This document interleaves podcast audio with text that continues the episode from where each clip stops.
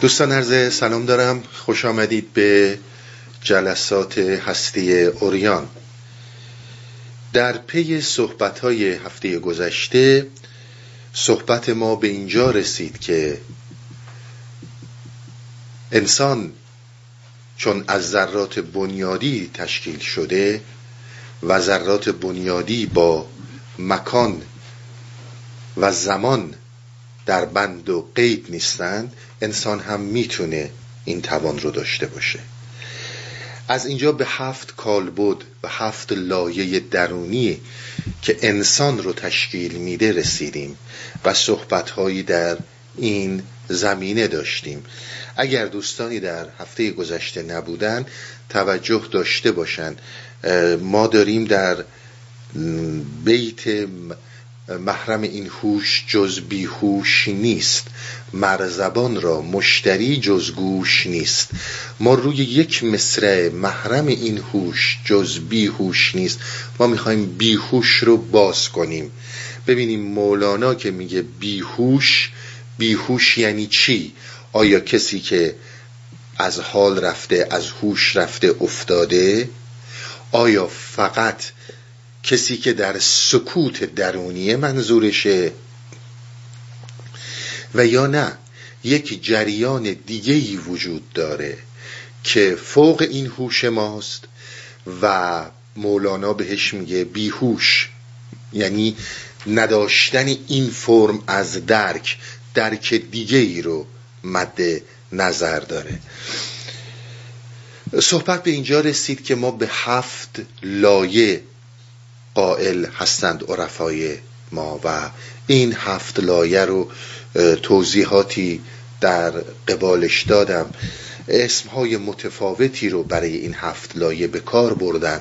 مثلا ملا صدرا وقتی که صحبت می‌کنه این هفت لایه رو با نام طبع طبع همون طبیعت طبع ما که همون مسئله بدن به کار می‌بره. بعد نفس لایه دوم رو نفس به کار می‌بره. قلب لایه سوم عقل لایه چهارم و همینجور روح سر و خفی. یعنی لایه ششم لایه سر و لایه هفتم لایه خفیه حکیم سبزواری به اسم دیگه نام می‌بره. به فرم دیگه اسم می‌بره. مثلا با نام نفس. نفس رو به عنوان کالبد مادی و جسمی و دنیوی ما می‌گیره. بعد با نام برزخی و نفس عقل قلب روح سر خفی و اخفی به کار می‌بره. کسانی دیگه به نام بدن بدن برزخی. بدن برزخی رو اگر شما بدن اسیری با سه سه نقطه می‌بینید بدن اسیری یعنی همون بدن برزخی بدنی که لطیف هستش. هفت لایه برای انسان قائل شدن و انسان رو در جریان این هفت لایه مورد بررسی قرار دادن.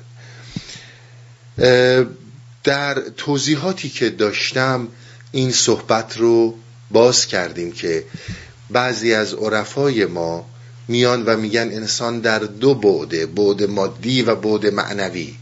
این درسته. بعد طبیعت و ما بعد طبیعت. اینا اصطلاحاتیه که ما میگیم. ماده و معنا اونا به کار برن طبیعت و ما بعد طبیعت. فیزیک و متافیزیک. اینا اصطلاحات فلسفیه. اینا اصطلاحات عرفانی نیست. اینا گفته های عرستوه کار ندارم. حالا اگه ما هم به کار بریم بدین معنی نیست که دقیقا این لغت ها رو به کار بریم چون متافیزیک ما بعد و طبیعه که از کجا ریشه گرفته.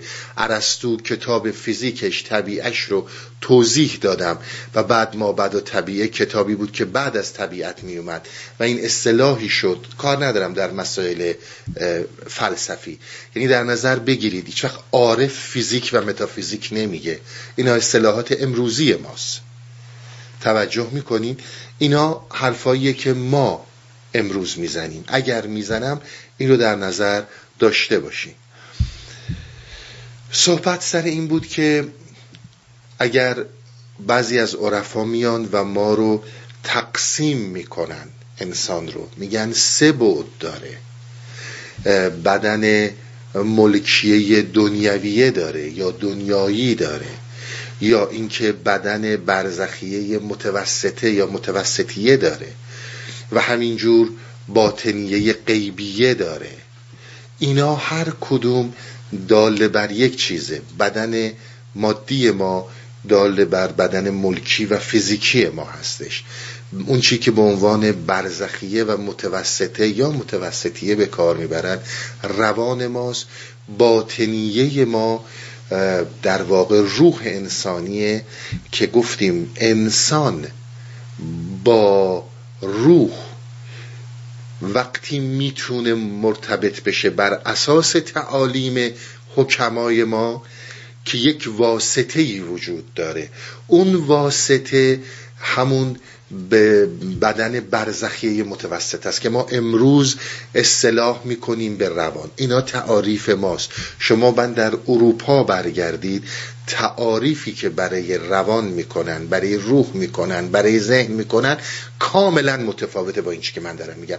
قبلا توضیح دادم سر این موضوع ها قبلا توضیح دادم در اروپا و در فلسفه غرب به چی میگن روان. به چی میگن ذهن به چی می‌گفتند روح؟ و چه سیر تکاملی این واژه ها داشته؟ اینها رو قبلا توضیح دادم. این چیزی که دارم میگم برمیگرده به فرهنگ عرفانی ما به تعالیم و عرفای ما. یعنی در واقع اون چیزی که هست جسم انسان یک ماشین حیاتیه. این ماشین حیاتی باید با یک قدرت برتری در ارتباط باشه که به این میگن روح که هیچ شکل مادی و فیزیکی نداره و برای اینکه با این در ارتباط باشه احتیاج به یک واسطه ای داره که این واسطه فرمیه که ما بهش میگیم روان. اگر خاطرتون باشه سالها پیش من صحبت می‌کردم در بحث نفس و روان. کلامی رو بیان کردم. اون چیزی که لطمه در زندگی می‌خوره روان انسانه. روح انسانی هرگز لطمه نمی‌خوره. هم خفیتر هم باطنیتر پنهانتر و قدرتمندتر از اون چیزیه که به خاطر پریشانی ها و احوال پریشانی که در این دنیا بر ما مستولی میشه اون لطمه بخوره. چیزی که لطمه می‌خوره روان انسانیه.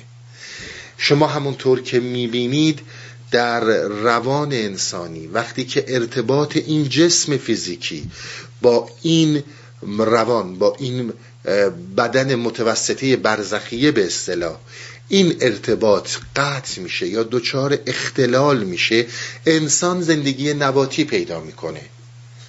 یک ماشین حیاتیه.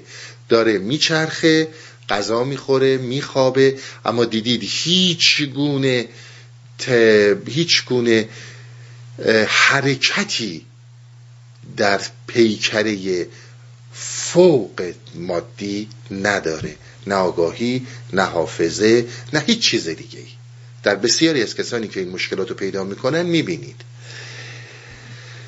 اصل مسئله اینه که ارتباطش با این متوسط با این روان با این واسطه ای که بین روح هست قطع میشه و این دیگه چیزی نیست. ببینید دانشمندان نورولوژیست امروز بعضیاشون نه همشون اصرار بر این دارن که هر اون چی که اتفاق میفته درون همین ماشینه درون همین جسمه رابطه بین انسان و جریانی به نام روان وجود نداره. همش فعالیت های شیمیایی کمیکال بلانسه که اینها رو در انسان تعدیل می‌کنه. وقتی این کمیکال بلانس ها به هم میریزه انسان هم به هم میریزه. برای این هم استناداتی میارن. اینها چیز جدیدی نیست. امروز روز خیلی علمیتر خیلی دقیقتر و خیلی با جزئیات بیشتر این مسائل توضیح داده میشه. در زمان مولانا خیلی کلیتر و خیلی عامتر به علت در دسترس نبودن دانش امروز این مسائل مطرح می‌شد. مولانا به اینها جوابی می‌داد که این جواب امروز هم به درد ما می‌خوره.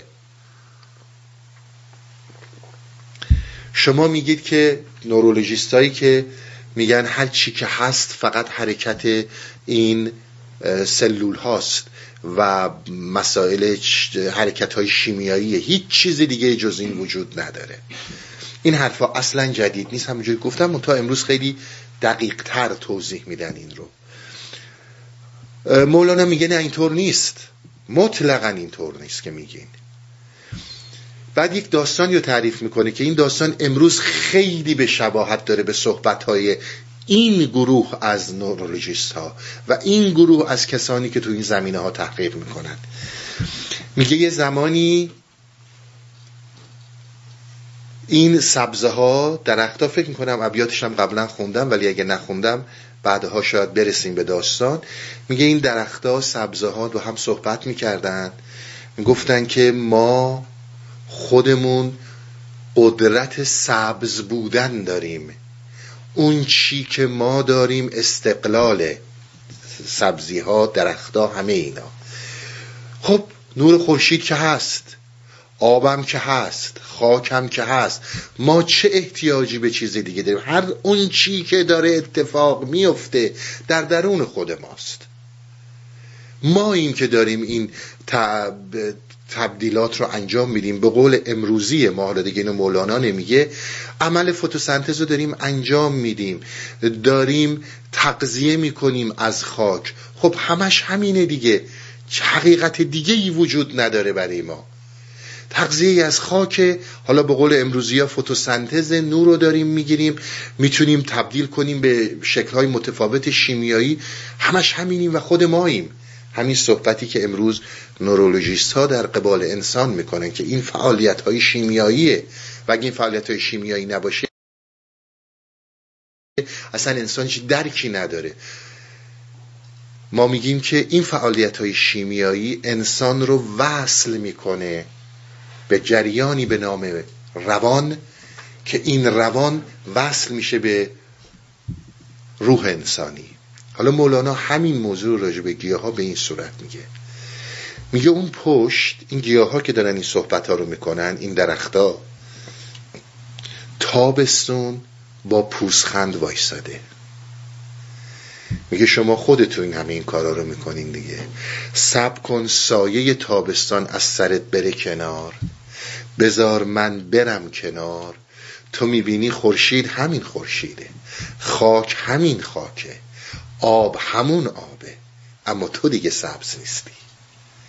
هر اون چیزی رو که داری زیر سایه من تابستانه. اگر من برم اون وقت می‌فهمی که همه چی هست و تو نیستی. به این صورت پاسخ به اینجور مسائل میده بگذاریم. پس ما در نتیجه متوجه میشیم که یک انسان وجود داره که در هفت پیکره زنده است. در هفت لایه زنده است. هر چی می‌خوای اسمشو بذاری. در هفت قالب زنده است. و این انسان به اون دلیلی که ما نمی‌تونیم باهاش ارتباط برقرار کنیم پدیده به نام مشاهده گر گفتیم مشاهدگر یک میدان ناظره خودش مشاهدگره که باعث میشه این خود از جلوی چشم ما بره کنار. حالا من می‌خوام توضیحاتی بدم برای شما که اون خودی که در این هفت پیکر داره زندگی می‌کنه اون خود خود حقیقیه اون انسانه اون چیزیه که اصل حیات ماست. و اون چیزیه که به نام انسان از بارگاه ربوبی حبوط کرده و اومده. این جسم و این بادی این بدنی رو که ما داریم می‌بینیم قسمتی از یک پیکره بیکرانه و بینهایته. من تمام صحبتم توضیحات این هاست. تا برسم به بیهوش امیدوارم بتونم این جلسه بیهوش رو به نتیجه برسونم. قبل از هر چیزی توجهتون رو جلب می‌کنم به یه نکته ای توضیح دادم. اگه فیزیک متافیزیک دارم میگم زبان امروزی منه. زبان امروزی ماست. و اصطلاح هم کاملا غلطه. ولی خب جا افتاده به عنوان مسائل معنوی بهش میگن متافیزیک. روحی بهش میگن متافیزیک. علتش هم توضیح دادم. به جلساتی که گفتم رجوع کنید. منم که اصطلاحات به کار می‌برم توجه به این نکته داشته باشین. دوستانی که نکته سنج هستن بدونن. ما مجبورم با این لغت ها برم جلو. ببینید ما صحبت از این کردیم که یک فیزیکی داریم و یک متافیزیکی داریم. سالهای سال پیش صحبت من این بود که وقتی که می‌رسی به مرزهای متافیزیک ما بعد طبیعه. می‌رسی به مرزهای ماورا طبیعه. اونجا وارد ماورا طبیعه میشی وارد معنا میشی. ببینید این صحبت باید باز بشه. ما داریم چی میگیم؟ یعنی یک جایی وجود داره که اینجا یک مرزه. مثل اینکه از اینجا میرید امریکا یه رودخونه هست. این ور رودخونه این ور دریاچه یا تا وسط دریاچه کانادا از اونجا به بعد امریکا شروع میشه. ما وارد این مرز میشیم. پاسپورتمون هم تو جیبمونه. ویزامون هم گرفتیم. حالا میگیم خب من می‌خوام برم اونور برم توی ماورا طبیعه. یا اینکه یک خطیه. حالا این دیوارهای شیشه‌ای وجود نداره ما می‌فهمیم که باید پامون رو از این ور خط بذاریم اون ور خط میشه ماورا طبیعه. من می‌خوام اینو براتون باز کنم منظور من چی بود از طبیعت و مابعد طبیعه؟ ببینید یه مثال براتون می‌زنم بسیار به این مسئله توجه داشته باشین. شما فرض کنید ما میایم روی کاغذ یه صفحه کاغذ بزرگ یه دایره می‌کشیم. این دایره رنگش قرمزه. همون رنگی که راجب طبیعت ما میگن راجب عالم به اصطلاح کائنات ما. این دنیای طبیعت به طور کلی. شما اینو بگیرید قرمز. اینو بس بذاریم فیزیک. روی همین صفحه یه دایره دیگه می‌کشیم. حالا رنگشو می‌گیریم آبی. و این میشه متافیزیک. آیا این دو, این دو در حال حرکتن؟ اینها زمانی که یک جایی به هم برخورد می‌کنن یه خطی وسطشونه ما می‌فهمیم این ور طبیعت اون ور ما بعد طبیعت است. یا اینکه نه فرم دیگه ای وجود داره. ما خودمون رو و جسم خودمون رو در این دایره قرمز که طبیعت پیدا می‌کنیم. این دایره قرمز داره حرکت می‌کنه. دایره آبی هم داره حرکت می‌کنه. اینها یک جایی به هم می آمیزند نه برخورد می‌کنند. یک جایی قرمز آبی اونچنان در هم میشن که وقتی شما روی این مرز وای میسید رنگ زیر پا رو دیگه تشخیص نمی‌دید. که این قرمز یا این آبیه. اینها چنان به هم در آمیختند که دیگه رنگ سومی به وجود اومده که نه رنگ قرمزه و نه رنگ آبیه. اونجا جاییه که ما میگیم فرد در مرز طبیعت و ما بعد طبیعت قرار گرفته. یعنی شما اصلا تصور نکنید یک پا می‌ذارید اونور و اون میشه ما بعد طبیعه. در این رنگ گیج کننده حالا حالا ها کار داره تا بتونه بگذره. پس اون چیزی رو که ما میگیم فیزیک و میگیم متافیزیک این برخورد این دوتاست آمیزش این دوتا در یک نقطه با همه و حضور من انسانی در اون نقطه است و در اون نقطه یقینا تشخیص نمیدم چی رو چی قرمزه چی آبیه. تا زمانی که از این مرز بگذرم و وارد جهان آبی بشم اون موقع دیگه همه چی آبیه. توجه کردین؟ اما روی مرز این حالت نیست. این رو داشته باشین تا اصل صحبت های بیهوش رو باز کنم. قبل از اینکه این رو باز کنم این نکته رو گفتم. یه نکته دیگه ای رو هم باید بگم تا بتونم صحبتام رو باز کنم. ببینید ما زمانی که در رابطه با حرکت در عرفان صحبت می‌کنیم. حرکت در عرفان زمانی که شما میگید برید آقا سیر در انفس کنید. این حرکته.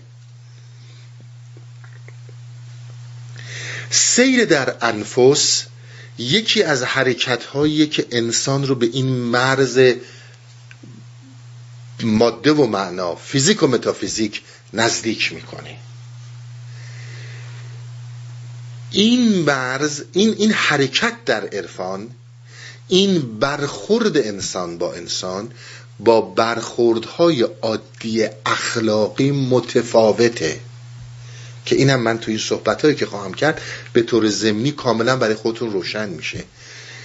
حرکت سیر در انفس رابطه همون رابطه است. یه آدم یه آدمی. یک حرکت دینامیکیه. یعنی شما در این یک حرکت و تحول می‌بینید نزدیک شدن آبی و قرمز به هم. ارتباطات اخلاقی ارتباطات ایستایی حرکتی درش وجود نداره. به همین خاطر می‌بینید عرفان خودش رو اخلاقی معرفی نمی‌کنه. خودش رو حرکتی معرفی می‌کنه. این دوتا موضوع رو در نظر داشته باشید. ببینید یک چیزی وجود داره به نام معنا معنوی زیستن عارفان زیستن. و اینکه ما بخوایم عارفانه زندگی کنیم معنوی و در معنا زندگی کنیم. حرکت کنیم اساسا اگر شما خیلی از آدم ها رو ببینید در این قسمت دایره یک جایی وایستادن که شما هرچی میگه قسمت آبی هی نگاه می‌کنه میگه کدوم آبی؟ همش که قرمزه. همه انسان ها این سعادت رو ندارن به این مرز نزدیک شن. حالا همین صحبت رو داریم باز می‌کنیم. ببینید در وحله اول توجه به یه نکته ای داشته باشید. انسان زمانی حرکت معنوی رو شروع می‌کنه که چیزی به نام زندگی اختیاری براش در جلوی راهش گسترده میشه. زندگی که در اون اراده معنی داره. اختیار معنی داره. اگر اختیاری نداره زندگی معنوی این قسمت آبی اصلا معنی نداره. زندگی اختیاری از یک جای شروع میشه. ببینید اگر زمانی در شما این حرکت اندیشه این جهش قلبی شروع شده که تمام مسائل ظاهری زندگی رو زیر سوال بردید به این خیلی خوشحال باشید یعنی چی؟ خیلی صحبت ها کردم تا اینجا اومدم ها یادتون باشه هراکلیتوس سقرات خیلی کسایی دیگر رو صحبت کردم. هایدیگر و و و و. بسیار به صحبت ها شده به اینجا رسیدم. شما اگر به جایی هستید که خب نه من یک اصول این زندگی داره یک سنت هایی داره یک عرف اجتماعی وجود داره یک نوع قوانین خانوادگی وجود داره که تمام اینها باید مقدس شمرده شه. و تمام اینها رو من باید بیچون و چرا انجام بدم. خب یه مسئله است. حالا اگر من فرض کنید فلان کار رو نکردم حالا چطور میشه؟ حالا چطور؟ میشه. نه باید انجام بشه. چرا؟ چون من اینجور تربیت شدم. حالا اگر یه حرفی رو می‌زنم به من یاد دادن به من گفتن که این حرف رو یه طوری بزن که به فلانی بر نخوره. حالا بر بخوره چی میشه؟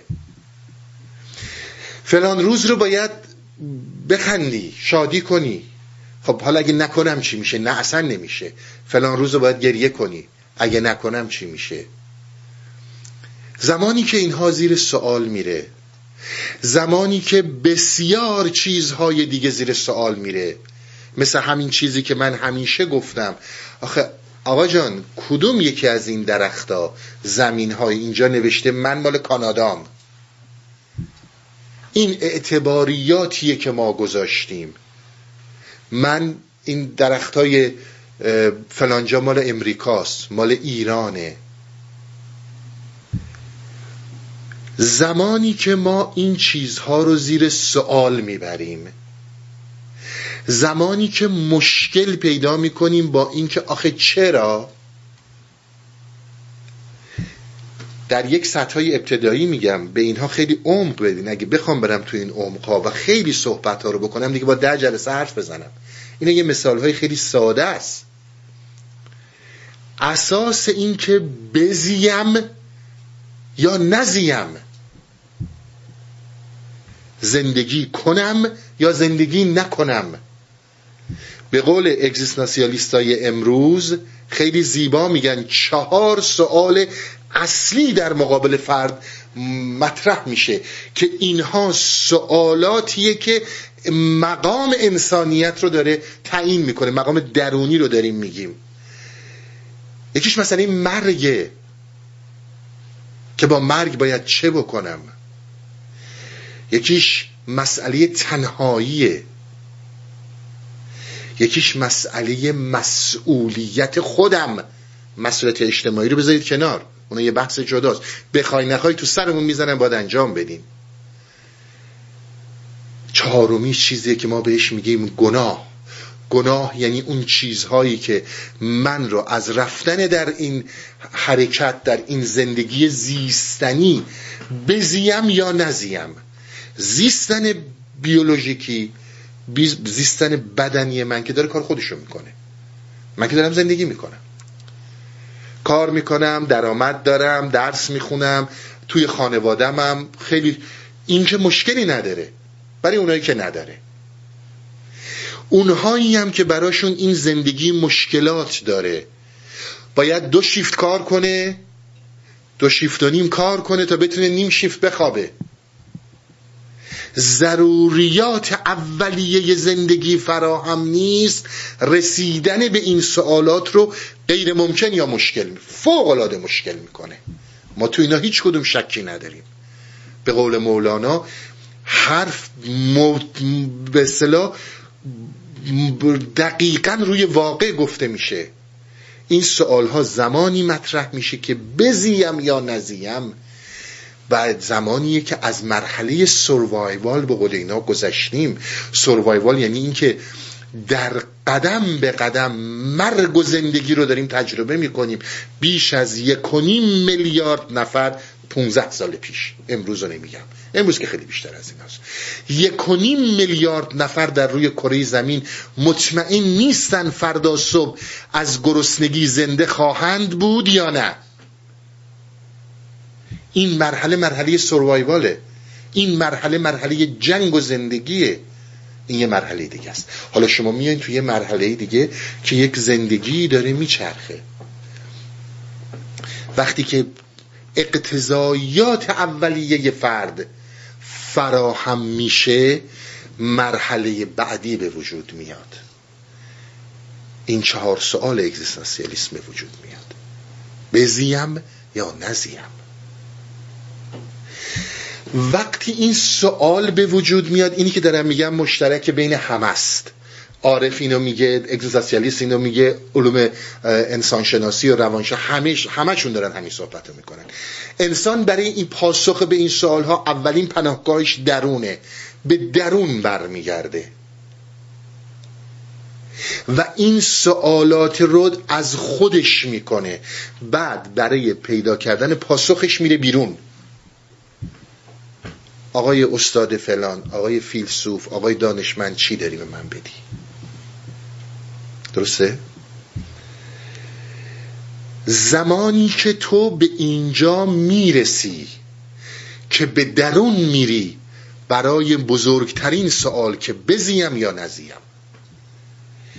یعنی تو از یک ماشین حیاتدار داری تبدیل میشی به یک جریان خداگاه. داری تبدیل میشی به یک خود برتر. اینجا زمانیه که اولین قدم هات رو از اون دایره قرمز روی این رنگ ناشناخته که اون ورش آبیه گذاشتی. در این قدم فوقلاده تناقضات درونی پیدا می‌کنی. فوقلاده مشکلات پیچیده عدم تطابق زندگیت. سوالهایی که هرگز و هرگز پاسخی براش پیدا نمی کنی عدم تعادلت با زندگی بیرونی تازه آغاز میشه. این اون مرحله بحرانه. به این نمیگن قبض. به اون عالم قبلم که تو قرمز بودی به اون نمیگن بست. این مرحله بسیار مهمیه که ما زمانی که پا در اینجا می‌ذاریم به خصوص به این چهار سال اگزیستانسیالیسم خیلی توجه کنید. وقتی قدم در اینجا می‌ذاریم برامون پیش میاد. بحران ها اوج می‌گیره. هر بخشی از درون ما با بخش دیگه به تناقض و مشکل و بحران می‌خوره. کانفلیکت اوج می‌گیره. یک آن این ورم یک آن اون ورم توجه کن ما به اینها نمیگیم قبضا. اصلا تو هنوز تو قبض وارد نشدی. تو بست وارد نشدی در این شرایط. یک آن داره نگاه می‌کنی یک جلوه ای از اون رنگ آبی میاد خیال می‌کنی بسته. کانفلیکتت میخوابه. فردا conflict دیگه بلند میشه. دوباره اون conflict میخوابه یه چیز دیگه بلند میشه. همین اینجور این جریان ادامه پیدا می‌کنه. زمان می‌بره. تا اینکه یواش یواش در این چیزی که هراکلیتوس چی می‌گفت؟ می‌گفت جهان پلوموس یه چیزی بود جنگه این رو ما بهش میگیم جنگ. نه جنگ شمشیر کشیدن و با بم هم دیگر زدن. این اونجاییه که A داره تبدیل میشه خودش به B A داره تبدیل میشه به B وقتی که در عرض حرکت می‌کنی می‌تونی بگذری از این مرزها. حالتی برات پیش میاد که باید بحران رو بتونی تعدیل کنی در درون خودت. اینجا خود برتر نقش بسیار به سزایی داره که بسیار توضیحش خواهم داد. خود برتر درت نقش داره. روز به روز داره حرکتت میده. بستگی داره تو چقدر مقاومت کنی. و چقدر قوی باشی و چقدر جدی باشی و چقدر به طور جدی برات این سوالا مطرحه. و الا عزیز من اگر به جای اینکه کراس کنی این برده رو این مرز رو همینجور هی بری بالا و بیای پایین رو همین رنگ ها میمونی. هیچی رو عوض نمی‌کنه. فقط هی میری بالا میای خیال می‌کنی داری حرکت می‌کنی. یعنی چی میری بالا میای؟ یعنی اینکه فکر می‌کنی الان اگر تو این گروه باشی زود کراس می‌کنی. حالا برم تو اون یکی گروه اونور کراس می‌کنم. سی سال داری میری و میای هیچ اتفاقی نمیفته برات. برای اینکه داری هی این مرز رو میری بالا میای پایین. توی عرضش حرکت نمی‌کنی که ردش کنی. به هر حال بعد از مدتی که به این موضوع کاملا جدی هستی و برات یک جریان حیاتی وجود داره این که به اینها برسی به این چهار سال که دارم میگم به خصوص مسئله مرگ که به این چهار سوال برسی تعادلی یک سکونی یک جریانی در تو شکل می‌گیره بعد از این بحران ها. دست هیچ کس هم نیست. این یه سال طول می‌کشه این 20 سال طول می‌کشه. این یه روز طول می‌کشه. آدم با آدم فرق می‌کنه. چیزی در فرد به وجود میاد که دیگه مشاهدگر نیست. خوده. اون خودیه که در این هفت کالبد وجود داره. دیدن صحنه بیکرانه آبیه. اما این احتیاج به زمان داره. این رو فراموش نکن. هر جا که هستی احتیاج به زمان داره. خیلی خب حالا ما این صحبت ها رو کردیم. گفتیم زندگی اختیاری. منظور ما از زندگی اختیاری چیه؟ ما به چی میگیم زندگی اختیاری؟ مگه من الان دارم زندگی می‌کنم خب اختیار دارم بشینم الان حرفای توی گوینده رو یعنی شما که الان هستین گوش بدم اختیار دارم بلنشم برم. پس زندگی اختیاری یعنی چی؟ ببینید ما یه صحبتی کردیم گفتیم انسان در تخت بند ژنتیک مسائل موروسی مسائلی که به ژن برمیگرده. به مسائلی که به تربیت محیط آموزشی خانوادگی اجتماعی سیاسی اقتصادی جغرافیایی انسان رو تخت بند کرده. ما چیزی غیر از این نیستیم. شما تصور می‌کنید راستی راستی اون چیزی رو که شما دارید انتخاب می‌کنید شمایید که دارید انتخاب می‌کنید من فقط تو پرانتز بگم نمی‌خوام وارد بحث جبر و اختیار بشم. اینا بحثاییه که دارم یواش یواش پایه پایه می‌ذارم تا انشالله یه روزی هم راجع به روح هم راجع به جبر و اختیار بحثای خیلی مفصلی رو داشته باشیم آیا شما وقتی که توی این سرما داری بلند میشی لباس گرم میپوشی میری بیرون تو این انتخابو کردی؟ یا زیر جبر طبیعی با لباس گرم بپوشی. نپوشی نمی‌تونی زندگی کنی. آیا این تویی که انتخاب می‌کنی غذا بخوری؟ آیا این تویی که انتخاب می‌کنی آب بخوری؟ آیا این تویی که انتخاب می‌کنی نفس بکشی؟ تمام اینها در سیستم ژنتیکی ما هست و می‌تونیم نکنیم. خب حالا میگه میگی نوع غذا رو من انتخاب می‌کنم. نوع رنگ لباس رو انتخاب می‌کنم. برگرد به صحبتهای مشاهدگر و مشاهده شونده. در محیط تربیتیت این سانسورچی یک سری تصویرها رو تایید کرده و جایگزین کرده. این خیال می‌کنی تویی؟ ببین انتخاب رنگهات ببین نوع غذاهات ببین نوع حرکاتت به تو برمیگرده.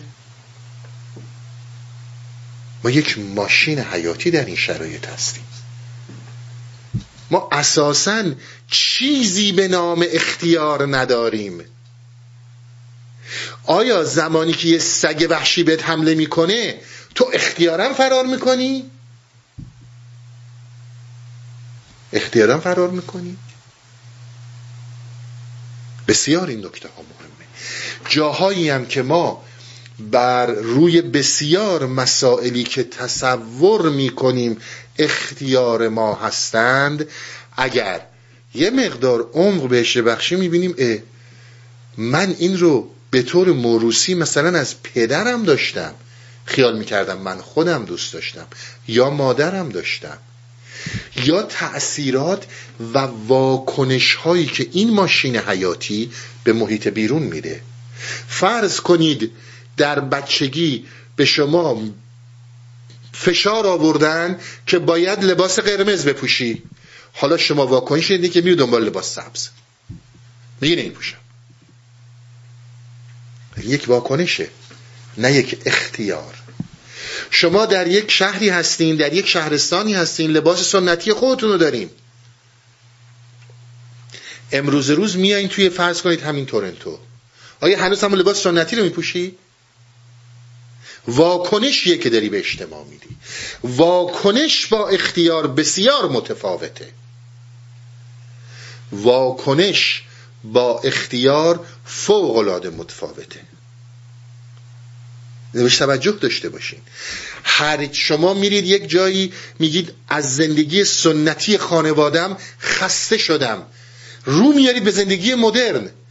این اختیار شما نیست. این واکنشه که شما به اون زندگی سنتی دادین. بسیار به توجه کنید برایزم یا از زندگی مدرن خسته شدم می‌خوام برگردم به زندگی سنتیم. تمام اینها واکنشیه که این ماشین حیاتی با حضور و سلطنت مشاهدگر نسبت به مسائل یه تصویری رو حذف می‌کنه یه تصویری رو میاره. آقا این خیلی زشته که تو میشینی به این نحو سنتی غذا می‌خوری. باید به این نحو مدرن غذا بخوری. و مشاهدگر این رو انتخاب می‌کنه و واکنش نشون میده به این موضوع. توجه کردین؟ به این نمیگن زندگی اختیاری. به این نمیگن زندگی اختیاری. ما در واکنش هامون بعضی موقع ها خیلی جسوریم یه موقع های خیلی ضعیفیم. ولی هنوز واکنشه. هنوز واکنشه. ما زمانی که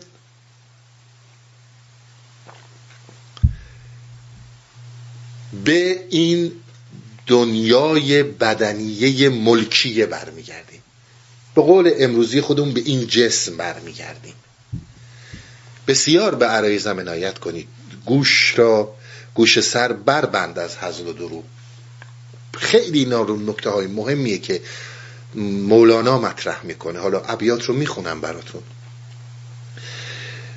ببینید یک زمانی هستش که ما راخی راجبه این بدن صحبت می‌کنیم.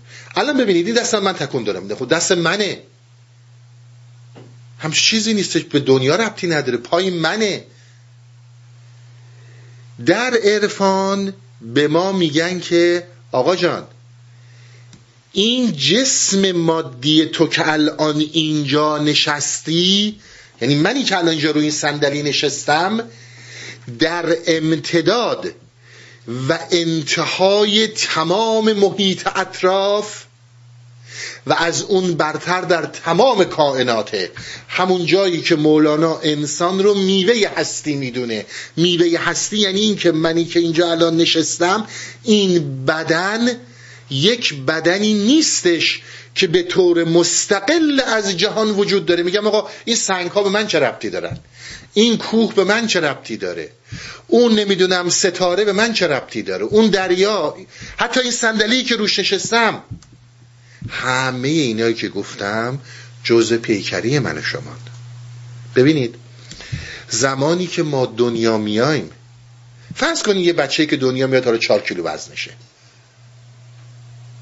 آیا این بدن بدون محیط بیرون و بدون واسطه محیط بیرون یه دفعه از چهار کیلو میشه چل کیلو میشه 80 کیلو و 100 کیلو؟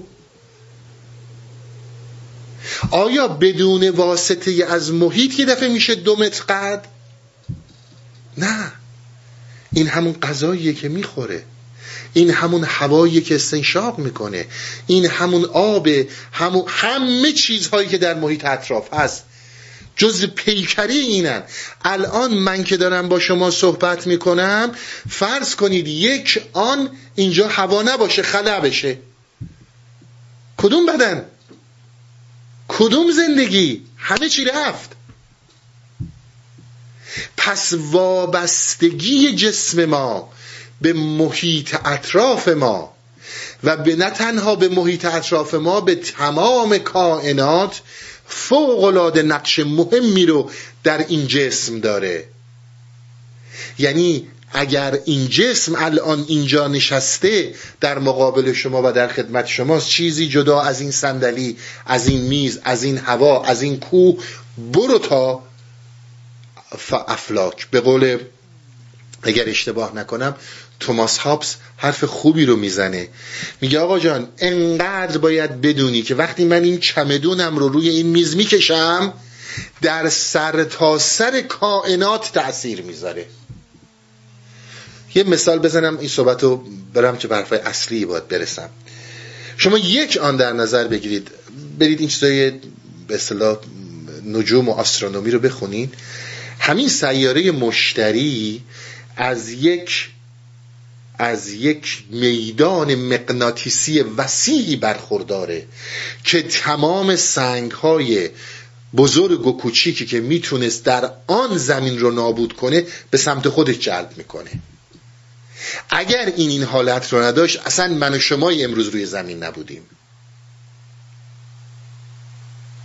پس این بدن این جسم این یک پیکریه که در امتداد کل این کائنات قرار داره. اگر تمام مسائلی که در رابطه با تکامل زمین می‌خونید در رابطه با زمین شناسی و چیزهایی که اتفاق افتاده این تئوری ها در نظر بگیرید که چه اتفاقاتی افتاده که امروز من در امتداد اون اینجا نشستم. و اینجا دارم با شما صحبت می‌کنم. درسته؟ پس وقت ما به این میگیم بدنیت. بدنیت ربطی به این بدن نداره. این بدن یک امتدادی از کل بدنیته. علوم انسان شناسی خود روانشناسی اصلا چیزی به نام بدنشناسی نه بحث فیزیولوژی نه بحث بیولوژی اینا رو بذارید کنار. اون یه بحث دیگه علمیه. بحث بدنشناسی رو خیلی زیر مطالعه سنگین گرفتن. که آقا ما اصلا باید بدن شناسی کنیم. این بدن فقط اینی نیست که اینجا نشسته. این بدن به جاهای متفاوت ربط داره. منتها اگه من ربطش رو حس نمی کنم با کائنات با آسمون با ابر با دریا این از محجوب بودن منه. این از متحجر بودن منه. این از اینه که هرگز به این سوال پاسخ ندادم. بزیم یا نزیم؟ اینها اشکال از منه. بله مگه میشه بدن رو از کل این هستی جدا در نظر گرفت؟ یک تکون همه به هم میریزه. پس به این میگن بدنیت. بدنیت ما اینم بگم برم صحبت ها ادامه بدم. بدنیت ما انقدر مهمه در این کال بوده. به اصطلاح می‌گفت چی؟ دنیویه ملکیه. این صحبتی که می‌کرد. باور کنید. بسیار حکیم سبزواری زیبا میگه. که البته برگرفته از خود جناب ملا صدراست شما وقتی دندونتون درد می‌گیره در هفت لایه بدن تأثیر خودشو می‌ذاره. سنگین ترینش در همین جسمه اما در بقیه تأثیر خودش رو داره.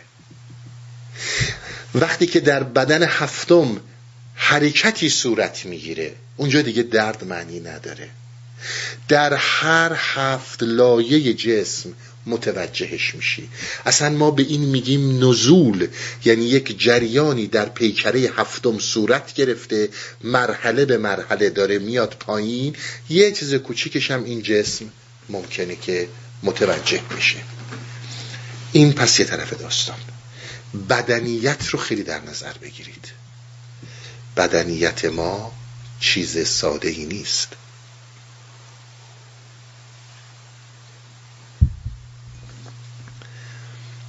اما اون چیزی رو که ما بهش میگیم معنا حالا اصطلاحا داریم بهش میگیم متافیزیک و اون چیزی که در این بدنیت وجود داره و ما داریم ازش صحبت می‌کنیم اون کجاست؟ این رو در نظر داشته باشین چون تا یادم نرفته یه نکته رو باید توضیح بدم. در وهله اول در نظر بگیرین. شما در زندگی روزمری که دارید یعنی ما دچار روزمرگی میشیم. هر روزی که از ما میگذره زندگی فقط تکرار مکرراته. خیلی خوب حالا بریم مسافرت کسلیمون از بین بره. حالا بریم مهمونی بندازیم. حالا بریم فلان کار رو بکنیم. آیا اینا دردی رو درمون می‌کنه؟ هیچ وقت نمی‌کنه اینا تا یک اندازه بسیار چیزهای خوبی هن. ولی وقتی که به عنوان رفع, درما... رفع درد به عنوان اینکه من خودم رو از ماشین حیاتی برتر ببینم کمک نخواهم کرد در ما چیزی جز مردگان زندگی نمی کنن. به خودمون نگاه کنیم. من همونیم که بابام بود. بابام همونی بود که باباش بود. فقط نوع واکنش هامون متفاوته. بابا بزرگ من و شما ممکنه با اسب این ور ور می‌رفته من و شما الان با ماشین داریم این ور ور میریم. ولی ما اختیاری اینو نداریم با اسب این ور ور بریم. باید با ماشین این ور بریم. واکنش ماست به این موضوع. حضور مردگان در وجود ما. این به معنی اختیار نیست. ما همش تصورمون اینه که اون چیزی که اون چیزی که بتونه آنی این تکرار و این روزمرگی رو از من جدا کنه به هر صورتی بهش پناه می‌برم. بعضی هم که اصلا ماشاءالله دیگه سنس و حس و عصب درک این موضوع رو از دست اصلا روزمرگی هم باشه اصلا متوجه نمیشن. اون زمانی که برای رفع این کسلی برای رفع این روزمرگی. پناه می‌بری به عرفان این هم میشه یک واکنش. در همون صفحه قرمز ایستادی و میگی آبی رو حرکت بده بیار سمت من. وقتی که به دنبال عرفان میری برای اینکه رفع کسالت ها و روزمرگیات بشه همون چیزیه که ما بهش میگیم کنجکاوی روشن فکرانه او راستی راستی اینجا خبری هست. آره آره. حتی یه جاهای مرز آبی رو می‌بینی. اما فوری میگی من فعلا برگردم قرمز. انشالله یه پنج سال دیگه من پسرم هم زن می‌گیره بعدا قدممو می‌ذارم. اینها واکنشه تمام این واکنش ها رو شما امروز در زندگی انسان امروزی می‌بینید که مثل سیل رو آوردن به اسپریچوالیتی و به, عرفان و معنویت. ما دقیقا مشکلمون اینجا با همه همین بوده که عزیز من خودت رو ببین این یک واکنشه. تو برای رفع کسالت رفع افسردگی آرامش بگیری بچت درمون پیدا کنه بچت ازدواج موفق بکنه برای واکنش ماشین حیاتی به سمت این داری میری. تا زمانی که این چهار سوال اصلی در مقابلت مطرح نباشه تو درکی از حیات غیر ماشینی نداری. بسیار اگزیستانسیالیستای امروز. زیبا این رو طبقه بندی کردن.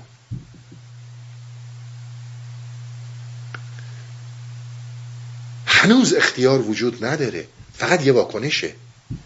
یه واکنشه که داری به یه چیزی میدی. در این شرایط که با این توضیحاتی که من الان دادم عرفای ما به این مسئله میگن که جسم داره روح رو می‌کشه. جسم که داره روح رو می‌کشه روح در حقیقت وجود برتره. دنبال روی جسم نمیشه. اما چون روان وجود داره و باید به این حرکت های بدنی و جسمی رو بده با این همراهی می‌کنه. بدن داره جسم روح رو می‌کشه. روح در چنبره بدن گیر کرده. خیلی مهمه. تا زمانی که اینجوریه رو این بردر بیای رو این بردر نیای تو قرمز بمونی وسط آبی اون هیچ اتفاقی نمیافته. چون جسم داره روح رو می‌کشه. ببینید شما مثلا فرض کنید کسانی که دنبال عبادتن. کسانی که میرن برای میان برای مراقبه. هرچی صبح نمازشون رو می‌خونن. یا هرچی یه صد وای میسی آقا بلند شو. بابا خستم نمی‌خوام بلند شم. نمی‌تونم بلند شم. جسم داره روح رو می‌کشه. روح حکومتی نداره. ای وای مراقبه است باید برم مراقبه ای داد بیداد. الان این بچه من میگه تولد من تبریک بهم نگفتی. باید برم تو مهمونیش. ای بابا کدومان؟ حالا میرم سراغ مراقبه انشالله ببینم. این یعنی روح داره جسم داره روح رو می‌کشه.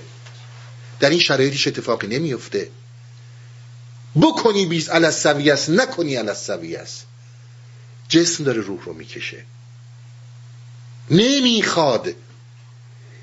ولی اون کسلیهات اون افسردگیهات اون طمعات طمعهایی که من دارم که می‌تونم از معنویت بهره برداری کنم داره تحریک می‌کنه که برو سمت اون. ما میگیم داستان باید تغییر کنه. روح بیاد و جسم رو بکشه. اصلا حرف ما در عرفان حضور روحه که جسم رو بکشه. وقتی که جسم رو کشید اون زمان تحولات رو زیاد می‌بینی. ببینید روح باید جسم رو بکشه.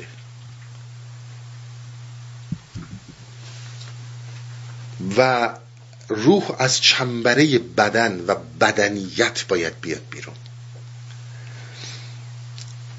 شما زمانی که به طور جدی به این چهار سوال برگردید مرگ یعنی اینکه اینجا من چی کارم؟ خب من یه ماشین تولیدم. من زندگی منی نداره. هر چی که بابام کرده بابا بزرگم کرده امم کرده خالم کرده من دارم می‌کنم. به یه شکل دیگه با یک واکنش جدید. به کدوم سمت دارم میرم؟ اصلا زیستن یعنی چی؟ ببینید مرده ها در ما زندگی می‌کنن زیر سوال نمیره. خب زیستن یعنی اینکه باید یه کاری پیدا کنی خب. بعد یه کار خوبی رو درآمدت خوب باشه. حالا اگر یه خانواده بیشتر سنتی باشه حتما زود ازدواج کن. حتما سه تا بچه داشته باش. کمتر از سه تا بچه هم نداشته باش. خب اینا تو داری تصمیم می‌گیری؟ یا مرده ها در تو زندگی دارن می‌کنن. به هیچ عنوان حرف من به این نگیرید که ما میگیم اینا بده ها بارها اینا رو گفتم. اینها در یک میدان بدنیتی ارزش دارن. و فوق العاده ارزش دارن. حالا چه اونی که ازدواج می‌کنه چه اونی که ازدواج نمی‌کنه چه اونی که پول در میاره چه که پول کمتر در میاره اینا در میدان بدنیت ارزش دارن. اشتباه نگیر. اینی رو که دارم من میگم شما داری اینو باز من میشنوی این رو داری از من میشنوی ممکن یک واکنش باشه. اونجایی داره خود و اختیار معنی پیدا می‌کنه که تو بر این چهار سوال اگزیستانسیالیست آگاه میشی. آگاهی چیزیه که در این بحث بیهوشی مد نظر ماست به عنوان روح فرزانگی چیزیه که مد نظر ماست. ما به هیچ عنوان کاری الان با روح الهی نداریم. ما با روح انسانی کاری نداریم. اینا بحثای خودشونو دارن. الان چیزی در تو زنده میشه که بهش میگن آگاهی. آگاهی اولین قدمه رفتن به سمت دایره آبیه. اما خودجوش داره میجوشه میاد بالا. یک واکنش نیست. عزیز من واکنش یعنی اینکه فلانی رفته توی مثلا این فرقه عرفانی. بابا اینا یه مش پرت من تو این وسط دایره قرمز خیلی حالم خوبه. خب. حالا این رفته این گروه فرفانی یادت بچهش مریض بود؟ خب بچهش خوب شد. یه دعا کردن حالش خوب شد. پس بدو ما عقب نمونیم بریم جلو. نه نه منم ای ای ای گریه. منم منم عاشق عرفان شدم. یعنی یک واکنش. این نمیگن آگاهی. آگاهی زمانیه که من در درون خودم به این جایی می‌رسم که خودم رو در مقابل این چهار سال می‌بینم. بارها گفتم توی جلسات سوال بسیار مهمی که اگر همین الان یکی بیاد همین الان من قراره بمیرم. همین الان ثانیه بعد خواهم مرد. چه خواهم کرد؟ ببینید ما چقدر زندگی نانوشته و سرود ناتمامی در همین این بدنیت هستیم. صد سالم باشه همینیم. هیچ فرقی نمی‌کنه. هیچ جوابی نداریم. نه انشالله یه پنجاه سال دیگه زنده باشم به نتیجه برسم. بعد پنجاه سال بیام. یه صد سال دیگه زنده باشم به نتیجه می‌رسم. این هیچ وقت پایان نداره. توجه داشته باشید. پس آگاهی آگاه شدن بر این چهار سوال در حقیقت وقتی که درونی داره اتفاق میفته اولین قدمیه که شما مرزهای آبی رو دارید می‌بینید. ولی به شرط اینکه واکنش نباشه. به شرط این نباشه که فلانی و فلانی حالشون خیلی بد بود افسرده بودن رفتن توی فلان فرقه الان حالشون خوب شده. منم اینجوری هم بدو هم برم. اشتباه نکنید. ما نمیگیم اینا بده ها ما نمیگیم اینا کارای نمی‌دونم فلان. نه نه اینا هم خیلی خوب ولی می‌خوایم بهش آگاه باشی. خب حالا شمایی که دارید میگید این آگاهی داره به وجود میاد مرزش رو مشخص کردیم.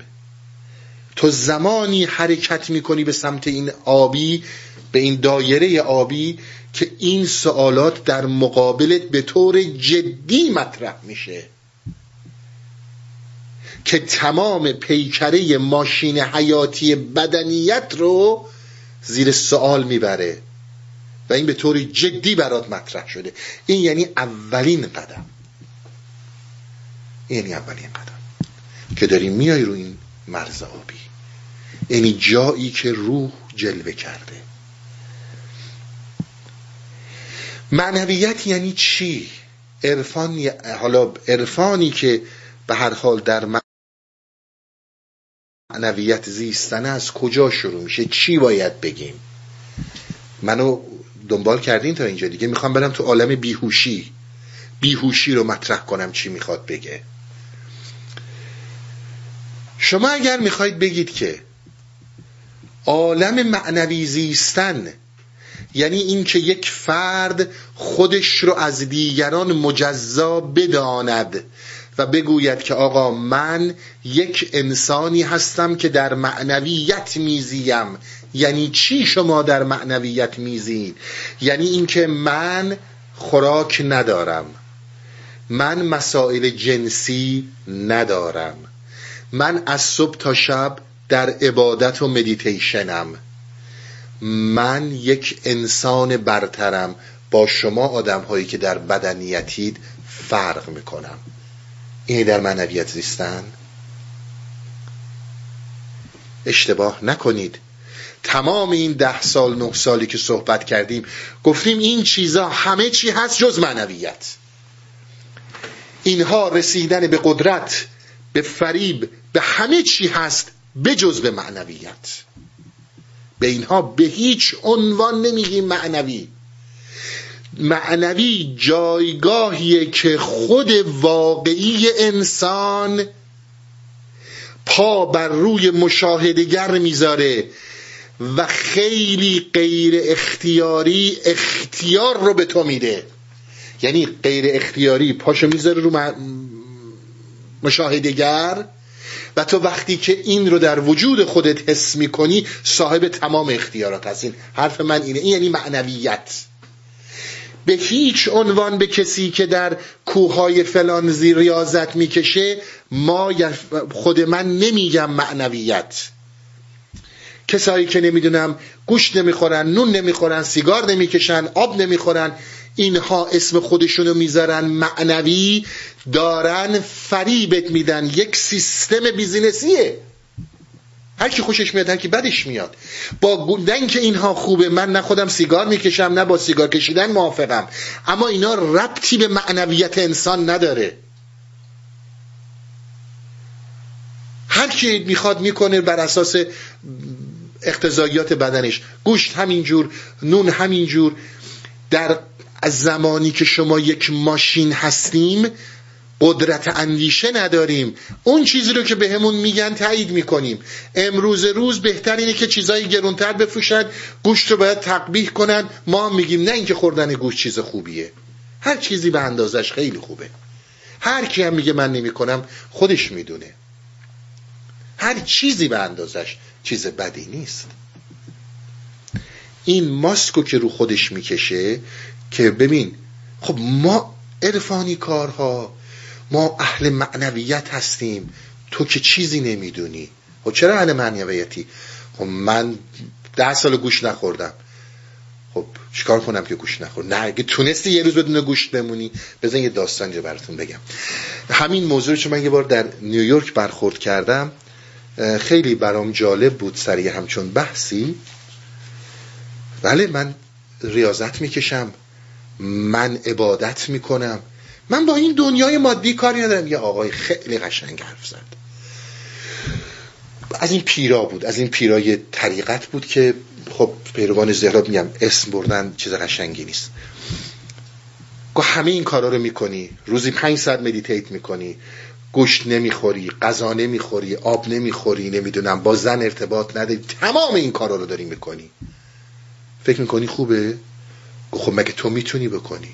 گفت نه. بتونم هم نمی کنم اما تو پیر طریقت اگر تونستی یک دقیقه جای من بیزنسمن بشینی و این موقعیت رو داشته باشی و در این میدان کارزار شیطان ها شمشیر بزنی و پاک بمونی مردی. بسیار حرف بودا. بسیار نکته است. اگر در کارزار این جهان شیطانی شمشیر زدی و شیطان نشدی مردی. و الا نشستنی یه گوشه ای نخوردن می‌بینید خیلی این کارا رو می‌کنن. بعد مثلا خیلی این دکترا دارن تایید می‌کنن برای سلامتی خوبه. خیلی هم برای اینکه سلامت بمونن این کارا رو دارن می‌کنن. اینا ربطی به این آگاهی ها نداره. اینا ربطی به معنویت نداره. بسیار توجه کنید. ما به اینها نمیگیم معنوی. آقا به چی میگید معنوی؟ معنوی جاییه که این خود بر مشاهدگر پا می‌ذاره. این خود کی بر مشاهدگر پا می‌ذاره؟ در شرایط متفاوت پا می‌ذاره. این شرایط رو یک جاهایی درک کردی. ولی این مشاهدگر رو بگیر حیات طبیعی محض. همینجوری که من صحبت کردم. ما چیزی جز این واکنش ها نیستیم. اون خود رو بگیر حیات معقول. درسته؟ یه موقع این حیات معقول سر از این حیات طبیعی محض میاره بالا تو وجودشو حس می‌کنی ولی چون در اسارت بدنیتی در اسارت مشاهدگری کلشو می‌کنی زیر آب تموم میشه میره تا موقع بعدی. در یک کلام. اون چیزی که پیکره وجودت رو تکون میده. اون چیزی که چارچوب بدنت رو به لرزه میاره اون امر امر معنویه.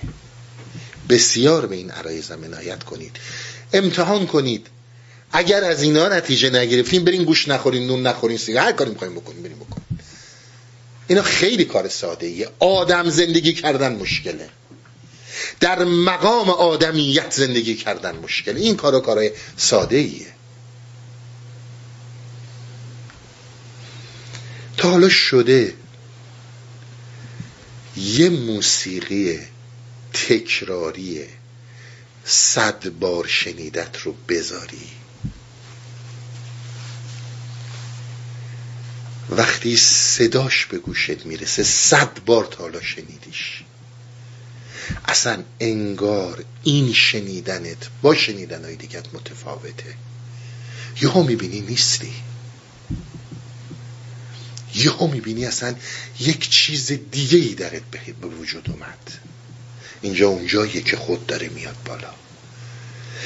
شده یک کلامی رو بشنوی یک حرفی رو بشنوی. اون چنان متحولت بکنه که اساسا با آدمی که بودی فرق می‌کردی در اون لحظه. حالا دوباره برگشتی به همون. اون زمانیه که اون خود واقعی سر آورده. تا حالا شده چهره ای رو ببینی که با حضور این چهره تمام زندگیت و تمام وجودت متحول شه. یک یه کسی یه حرفی رو یه وقتی زد برام خیلی جالب بود. گفت اون چیزی که من رو زیر زبر کرد یک آیه انجیل بود که وقتی شنیدم که میگه از اولین سوال تو بعد از مرگ اینه که با زندگیت چه کردی؟ این اصلا من رو از این رو به اون رو کرد. این امر یعنی امر معنوی. در یک موسیقی به همون اون موسیقی که میگی صد بار شنیدم. یه قدم بیایم جلوتر. اشعار مصنوی رو کلف صد قدم داریم میایم جلوتر. حالا یه قدم خیلی بیشتره. اشعار مصنوی رو اشعار حافظ رو شاید پنجاه بار اون سفر رو خوندی. ده روز گذشته دوباره میای می‌ذاری. می‌بینی آقا هنوز تحول رو داره در به وجود میاره. داره تکونت میده. این یعنی کلام معنوی. بابا اینا رو باید یاد بگیریم. این که هی بشینیم بگیم خب حالا اینا حرف می‌زنن ولی عملشون متفاوته. این نشانه حماقت فرده. عزیز من عمل کلام معنوی چیزی که از قلب معنای مولانا داره میجوشه یا حافظ میجوشه یا هر بزرگ دیگه ای وقتی که تو رو تکون میده نه یک بار ده بار میشنوی و تکونت میده یعنی وجود وجود معنویه. یعنی کلام کلام معنویه. یعنی اون چیزی که داره اتفاق میفته یک حرکت مهمه. توجه می‌کنین این یعنی معنویته. خیلی جاها حسش کردیم. خیلی جاها دیدیمش. دوباره کلش کردیم زیرا حیات آب حیات طبیعی مرد. گفتیم نه من تو همین دایره قرمز می‌خوام بمونم. این ور نمی‌خوام بیام. اون چیزی که در معنویت برای انسان مطرح میشه بسیار توجه داشته باشید. معنویت یک موقع این حالت ها رو داره. یک آهنگ یک چهره یک شعر یک کلام زیر و رو می‌کنه انسان رو. یک موقع یک گشایش های درونی تو رو از این رو به اون رو می‌کنه. چیزهایی در درونت اتفاق میفته که اصلا بیرونی هم نیست. از درون داره همینجور میجوشه و میاد بالا. اون چیزی رو که مولانا مثلا مطرح می‌کنه که کان قندم نیستان شکرم. ز من می‌روید و من می‌خورم اگر شعر درست یادم مونده باشه. یعنی این اتفاقیه که در درون فرد میفته. فرد الان از اون مرز آبی و قرمز گذشته این خود رو پیدا کرده و یک جوشش در درونش به وجود اومده این جوششی رو که ما صحبت می‌کنیم توجه داشته باشین جایگاهش در قلبه یعنی جایگاهش در این سینه ماست. در مغز ما نیست. اشتباه نکنید. در سینه ماست.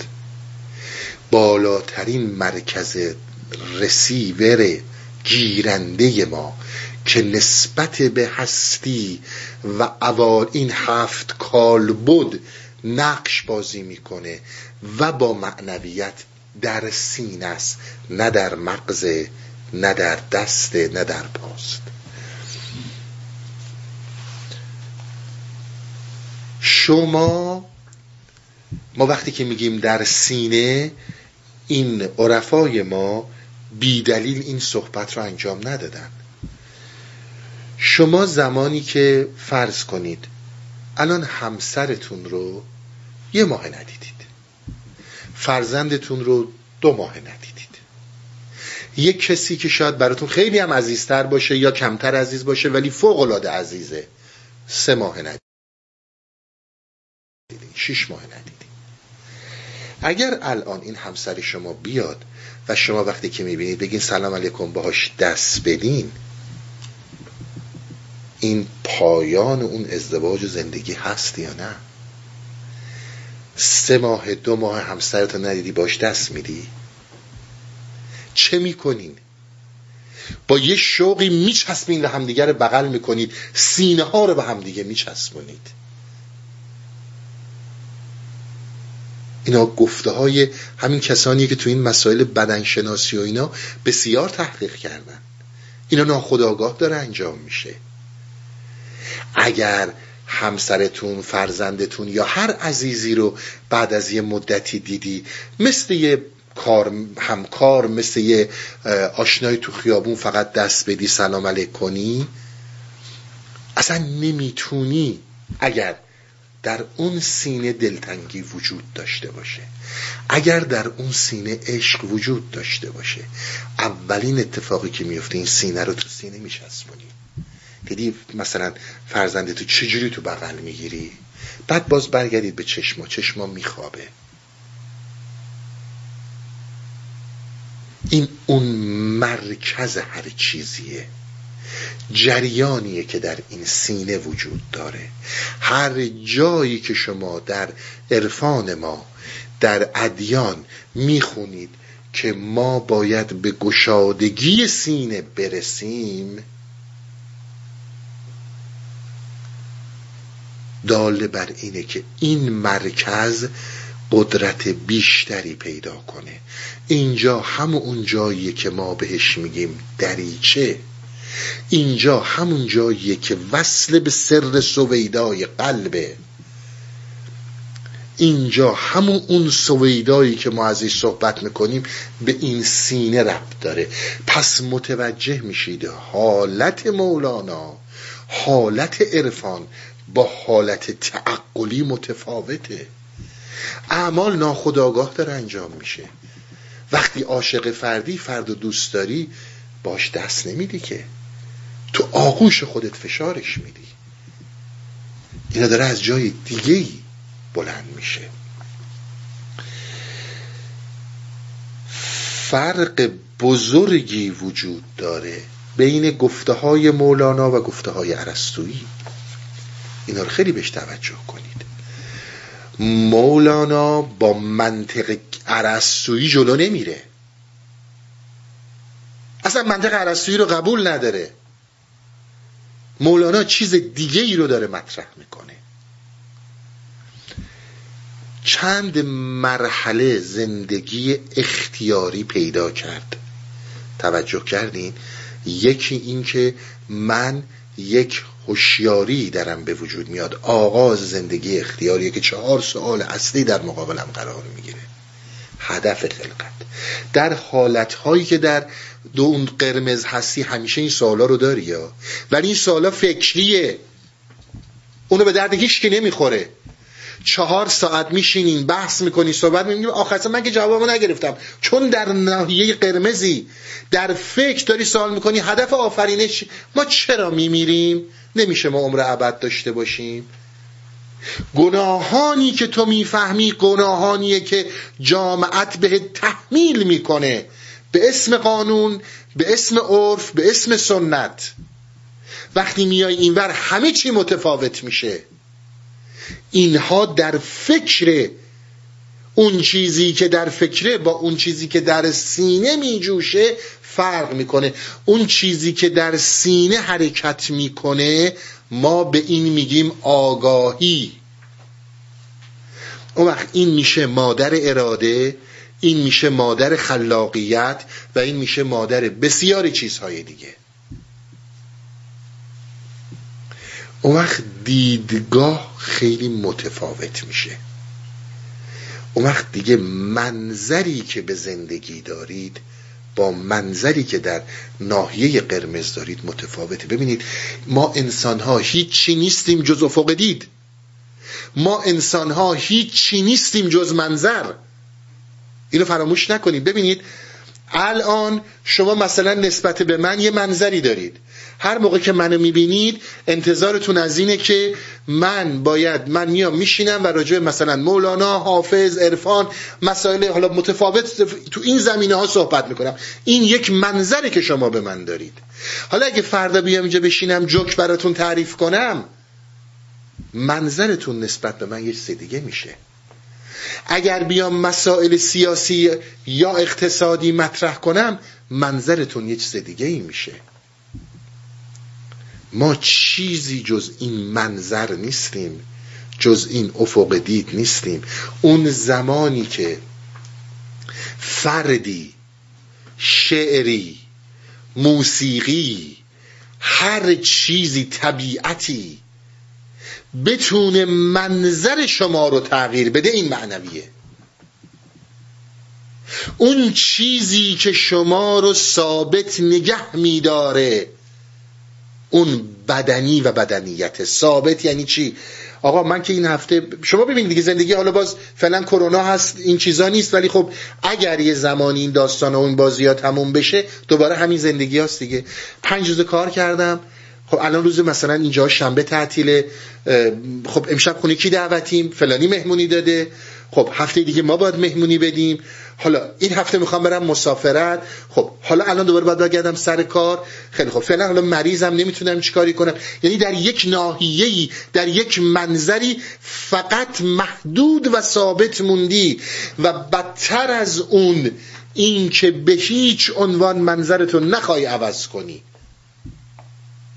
حرفایی که در چند جلسه پیش می‌زدم. اون چیزی که این منظر رو تغییر میده و روی تو رو می‌گیره به یک سمت دیگه میکشونتت این معنویه. این معنویه. اون بیت شعری که تو رو زیر رو می‌کنه اون خواننده که همون شعر رو می‌خونه یا هر شعر دیگه ای رو می‌خونه تو رو تغییر منظر میده معنویه. معنوی به گوشت و نون نخوردن نیست. اون زمانی که تو فرض کن وارد میشی در سما یا مراقبه و یک منظری تغییر می‌کنه معنوی تمام اینها معنویته. این به طور کلی معنویت نه ظاهر سازی سلامت روح انسان مهمترین عامل سلامت جسم انسانه. این هفت کالبد با هم خیلی در ارتباطن. اون چیزی رو که ما به عنوان ول بینگ اینجا این همه مذمت کردیم توجه بینهایت فقط به بدنیته. و فکر می‌کنیم سلامت در اون چیزیه که داره به ما پروتکل داده میشه. مثلا میگم اینو باید بخوری اینو نباید بخوری اینو باید اینجوری کنی. این نیست. و تو زمانی که در این تبعیت های کورکورانه بعضی ساش درسته باید رعایت شه. اما تو اینو با آگاهی داری می‌بینی. تو اینو داری با آگاهی می‌بینی. نه در یک اطاعت کورکورانه. چرا؟ نه همه اینو گفتن. همه گفتن بی خود گفتن. پول توش بوده دو روزی که تغییرش میدن. در اون بدنیت موندی. اینطور ثابت نگه داشته. هر چیزی منظرت رو تغییر میده. همه چیز رو تغییر میده. اجازه بدین من چون وقتم دیگه خیلی داره تموم میشه و تموم شده من یه چیزی رو از مولانا براتون بخونم. شما به این موضوع توجه کنید چون می‌خواستم ابیات دیگه ایرم بخونم ولی نمی‌رسم. حالا همه اینا رو تا اینجا گفتم حالا یه پله داریم در این معنویت میریم بالاتر. تمام این صحبت هایی که کردم که معنویت چیه؟ یعنی چی؟ چه منظر تغییر می‌کنه؟ آگاهیت میاد بالا آگاهی در سینه است نه در فکر. چه چهار سوال اصلی مطرح میشه و این چهار سوال تویی نه اینکه فکرن ولی فکرن همه این سوالاتو دارن. همه هم بی خود این سوالاتو می‌کنن. هیچ کسی هیچ جواب نخواهد داد. برای اینکه اصلا سوال مطرح نیست برای فرد. ما برای چی به این زمین اومدیم؟ این فقط یه چیزی بگیره ببینه مثلا فردا چجوری می‌تونه بره یه استفاده ازش بکنه. اون با اون کسی که در این سینه است خیلی متفاوته. حالا به یه مرحله دیگه ای می‌رسیم. مولانا چی میگه؟ کار بیچون را چه کیفیت نهد؟ این که گفتم این ضرورت می‌دهد. یا کیفیت یعنی چی؟ کمیت یعنی چی؟ اینا مقولاتیه که آقای عرستو اومده چیزها رو دستبندی کرده به نام کیفیات و کمیات در دستورهای منطقیش. من یعنی مولانا اصلا هم چیزی رو قبول ندارم. اصلا هم چیزی وجود نداره. چی وجود داره؟ کار وجود داره. و این کار بیچونه. بیچون یعنی بیماننده. یعنی لا تکرار فی تجلی نه تنها تجلی الهی تکرار نداره. تمام دیدگاه و چیزهایی که در زندگی می‌بینی تکرار نداره. این یعنی بیچون. یعنی عزیز من شما الان یه گل داری اینجا یه بوته گله ده ها گل داده. هر کدوم از این گل ها با اون یکی گل متفاوتن. این نظیر اون نیست. اون هم نظیر این نیست. ولی چون تو داری در ظاهر اینها رو می‌بینی میگه خب این گل هم مثل اون گل است دیگه. میگه نیست. میگه من رفتم تو اون دایره آبی و از اون منظر دارم می‌بینم. هر اون اتفاقی که در این دنیای مادی شما میفته بی نظیر بیچونه بسیار کلام مهمه. این بیچونه. اصلا نظیر نداره. اصلا کیفیت و کمیت نداره. هفت میلیارد آدم این مثلا روی زمین این هفت میلیارد آدم هیچ کدوم مثل هم نیستیم. بیچونیم درختها همین جورن قطرات باران همین جورن همه چیز همینطوره. داره چی صحبت می‌کنه؟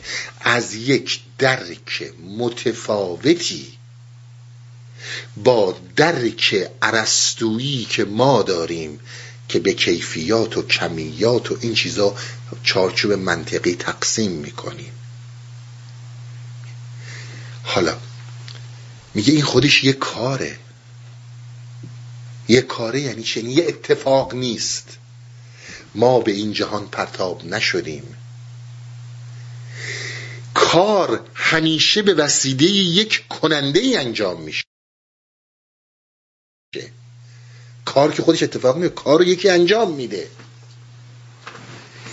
میگه زمانی که شما شنونده مصنوی به درک کار بیچون رسیدی یعنی این دیدگاه و منظر رو پیدا کردی که هر اونچه منظر نه این کلامی که من دارم میگم. خودت بهش می‌رسی در آگاهی که در سینت هست.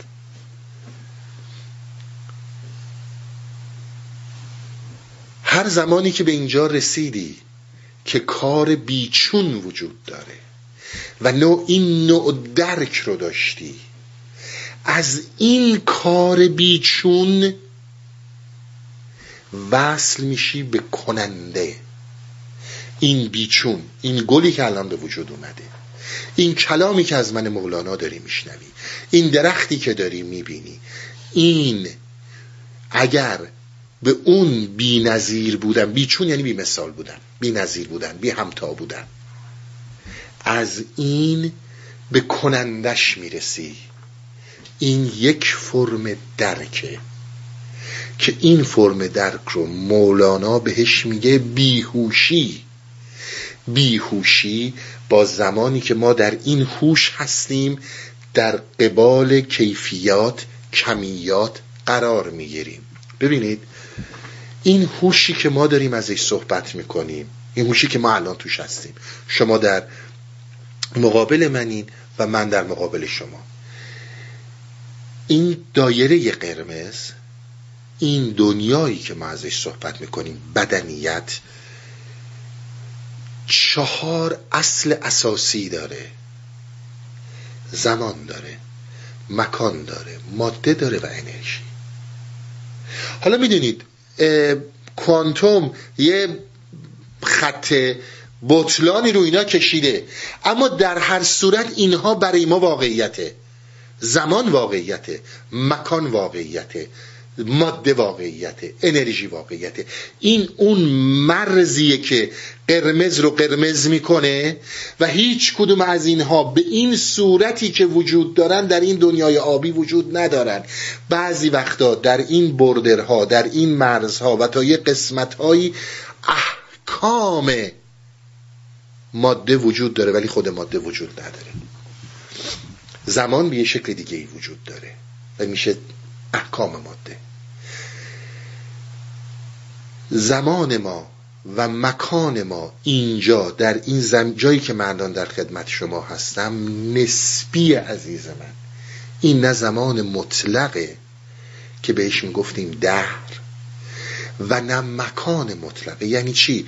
یعنی من الان اینجا نشستم مکان من نسبت به خارج از اینجا. من در یک بزرگترش می‌کنی من در شهر تورنتو هم نسبت به کانادا. کاناداست نسبت به جهان. جهان نسبت به سیارات دیگه.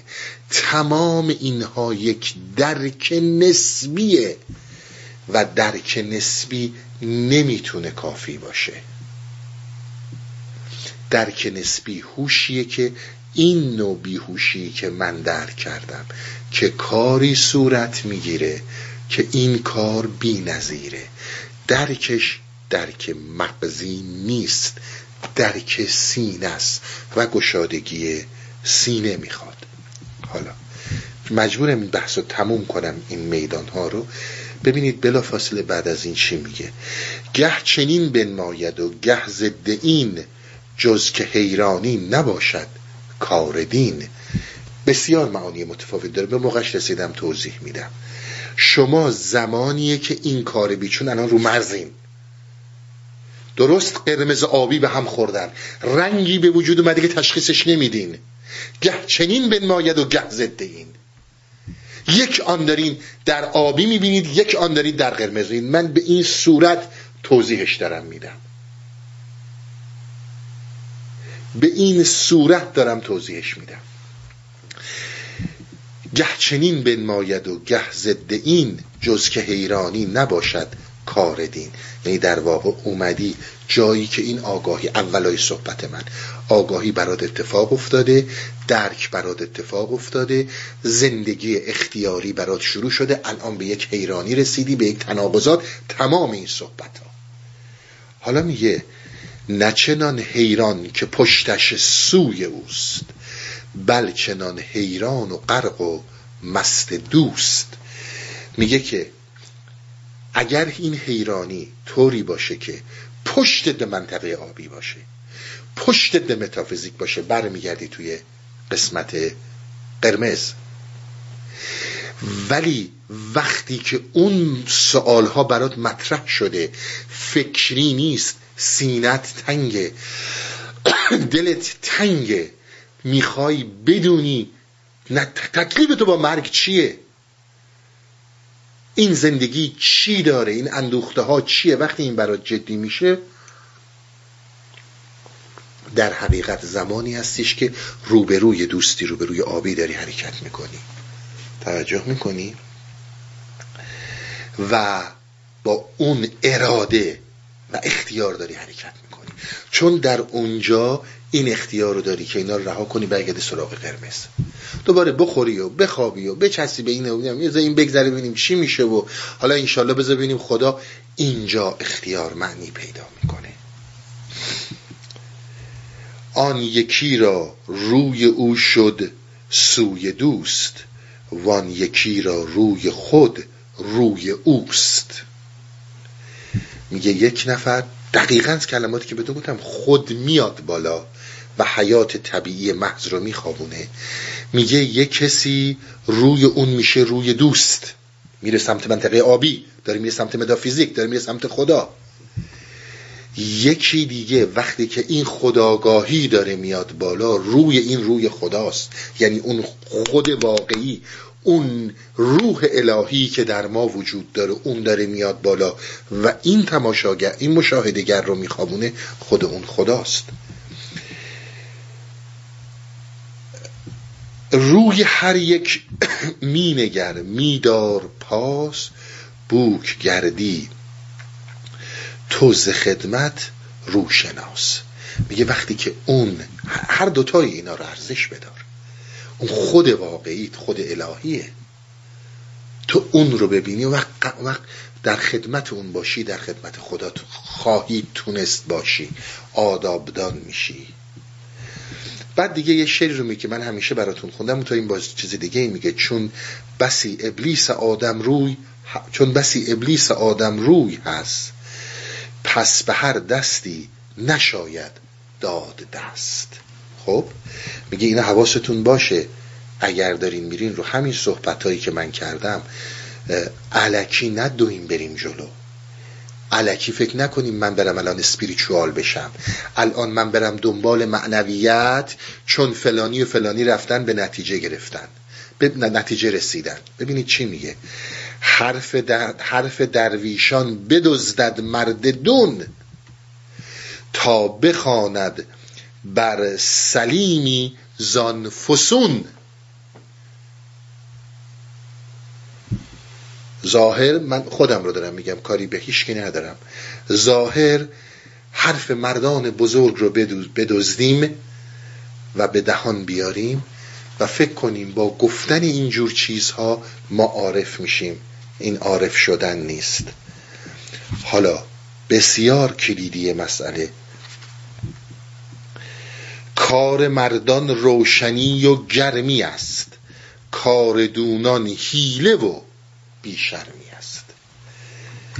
حرف مرد خدا رو مطرح می‌کنه. جایی که در کنار مرد خدا هستی ابیات مولانا 800 سال از دنیا رفته هنوز کارش گرمی و روشناییه.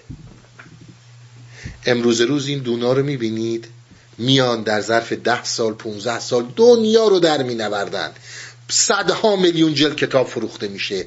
مردم آه و حسرت می‌کشن که این چه مرد بزرگیه. چهار سال دیگه میگه هیچ که نمیشناستش توجه می‌کنی پس اینو تو پرانتز داشته باشین حالا بیم سراغ اصل حرف اصلی. جایی که معنویت رو می‌بینی معنویت جاییه که گرم میشی روشن میشی. ربط داره به هفت کال بودی که من گفتم. مولانا نمیگه من دارم ربطش میدم. در بدنیت تمام این مولکول ها سفتن زمخت بدن سقیل بدن سنگین بدن. وقتی که حرکت می‌کنی به عالم اسیر و وقتی حرکت می‌کنی به بدن برزخی اولا اینا خیلی بزرگ میشن. بی نهایت این بدن ها بزرگن. زمانیه که ببینید یک شما به این دارم من تشبیه می‌کنم. شما وقتی که یه یخ رو یه یخ منجمد رو سفت رو بگیرید بدنیت ما. مولکول ها یه فعالیتی دارن اما خیلی ضعیفه. حالا به این گرما میدی مولکول ها فاصله می‌گیرن میشن مایه از اون جامدی میاد بیرون. یه مقدار گرما رو بیشتر میدی. فاصله مولکولی بیشتر میشه میشه بخار. این دقیقا حالتیه که در کالبوت ها وجود داره. وقتی که در کالبد بدنیتی سنگینی سقیلی زمختی. ولی وزنت 20 کیلو باشه. به این ربطی نداره. اما هرچی این گرما بهت می‌خوره گرمای معنویت شما متوجه میشید که هی دارید وسعت وسعت وجودی می‌گیرین سینه داره گشاده میشه. این که میگن آتشه آتشه آتشه یعنی همین. یعنی هی داره بهت گرما میده. پس کار مردان روشنی و گرمی است. آقا جان زمانی که اون گشادگی سینه در صورتی که تنگی در سینت به وجود اومد نه در اینجات. اینجا به درد بدنیت می‌خوره. شما حرف من نگیرید. بسیاری از این آدمایی که توی این اسپریشوالیتی هستن ببینید با این مقیاس می‌خونه که نمی‌خونه. وقتی که این در سینت بود لحظه به لحظه گرم و گرم و گرم ترت می‌کنه. این یعنی با یک مسئله معنادار رو در رو شدی. یعنی با یک موضوعی که معنویت درش رو در رو شدی. اینا نشانه که معنویت رو می‌شناسی. ولی زمانی که با این فکر خواستی از قرمز به آبی بیای هرگز نخواهی شناخت.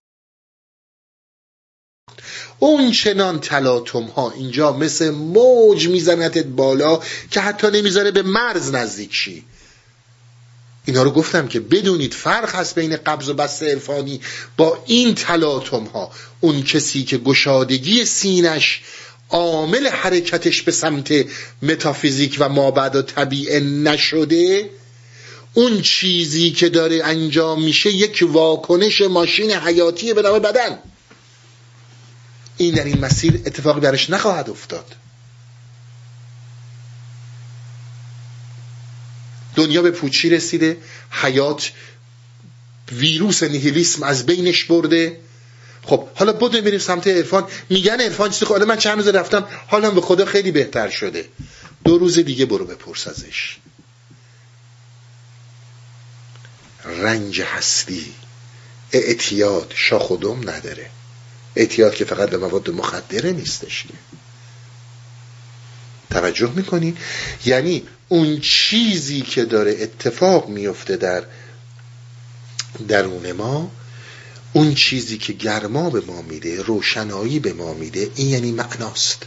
از اون موسیقی بگیر که من توضیح دادم حتی یک آن این خود صد می‌کشه بالا و بعد میره پایین دوباره.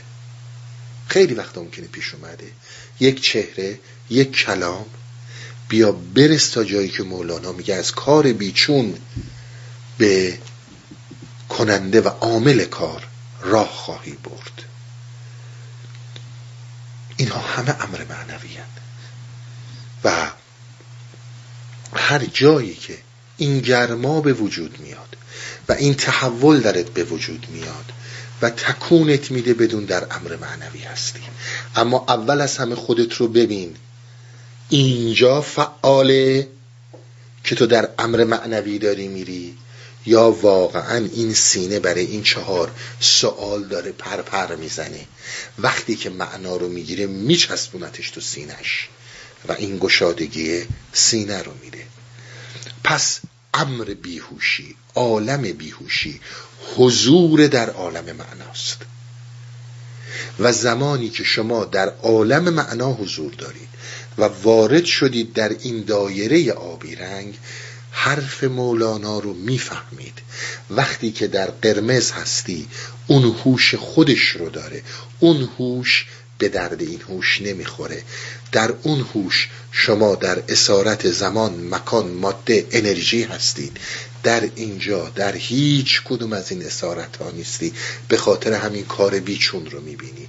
به این میگن امر بیهوش. به این میگن امر معنوی به این میگن زندگی عرفانی.